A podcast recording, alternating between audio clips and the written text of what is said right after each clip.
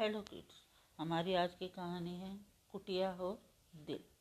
साँझ हो चली थी, अंधेरा गिरने लगा था। पहाड़ी रास्ते पर एक राहगीर चुपचाप चला जा रहा था। उसे अपने गाँव जाना था। तभी आसमान में काले बादल छा गए। ये देखकर राहगीर घबरा गया उसे पता था कि अभी उसका गाँव काफ़ी दूर है। अचानक जोरों से वर्षा होने लगी। उसने तेज़ी से कदम बढ़ाने शुरू कर दिए।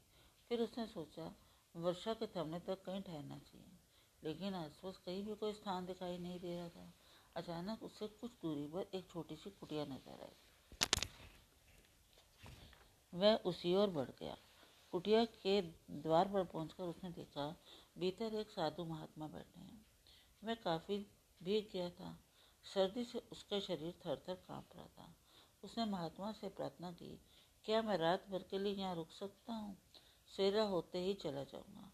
महात्मा जी ने कहा, आ जाओ भाई, इस कुटिया में एक आदमी सो सकता है, लेकिन दो आदमी बैठ सकते हैं।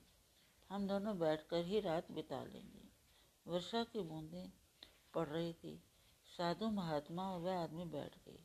उन्होंने अंदर से दरवाज़ा बंद कर लिया। कुछ ही समय बीता था कि तभी किसी ने दरवाज़ा खटखटाया। महात्मा ने दरवाज़ा खोलकर देखा सामने एक आदमी खड़ा था। वह वर्षा से काफ़ी भीग गया था। सर्दी से टुटुरते हुए बोला, यदि रात बिताने के लिए जगह मिल जाए तो आपकी बड़ी कृपा होगी। महात्मा ने कहा, स्वागत है भाई, आ जाओ। इस कुटिया में केवल एक आदमी सो सकता है, दो बैठ सकते हैं और तीन खड़े हो सकते हैं। आओ, हम तीनों खड़े होकर रात गुजार लेंगे। वह आदमी भी कुटिया में आ गया। तीनों ने खड़े होकर रात गुजारी।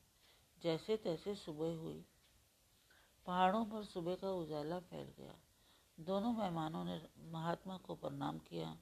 उनमें से एक बोला, हम आपका ये उपकार कभी नहीं भूलेंगे। आपने छोटी सी कुटिया में हमें वर्षा और सर्दी से बचाने के लिए स्थान दिया। महात्मा जी ने कहा, वह आदमी ही क्या जो दूसरे के सुख दुख में काम ना आए? Thank you.